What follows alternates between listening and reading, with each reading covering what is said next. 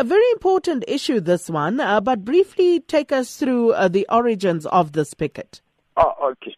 Just briefly, is that good? Uh, on the 16th of August uh, this year, 2017, we filed a, a constitutional court matter uh, against, you know, the eviction against the four major banks, which is uh, Nedbank, uh, ABSA, uh, FNB, and the Standard Bank.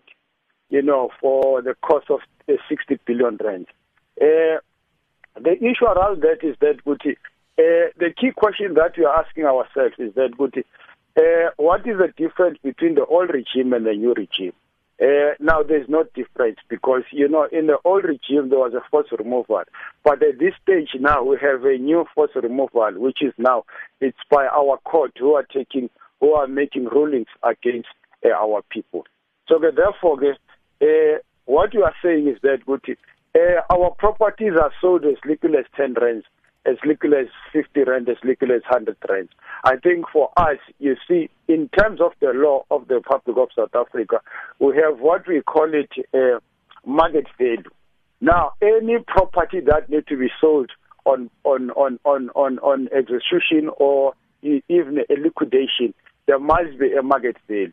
Now, we ask ourselves then, it means there is no consistency in our laws because if then the property should be sold, for instance, I'm owing the bank at 20,000 but my market, uh, my house, the market value is about 350,000 in particular in our Soweto houses. So therefore, we are saying let these houses be sold on market value. So that good, if then I'm owing the bank at 20,000, then the bank can have this 20,000 and then the remaining money goes to the VT.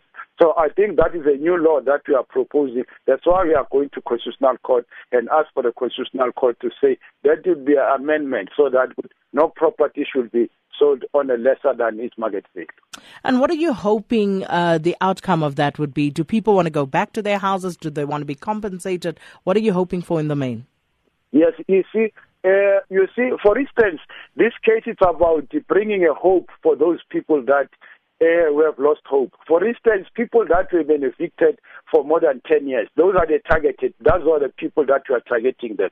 People that have been evicted for 16 years, those are the people because what we want from those is a compensation from those people. So the 60 billion, it's around their compensation.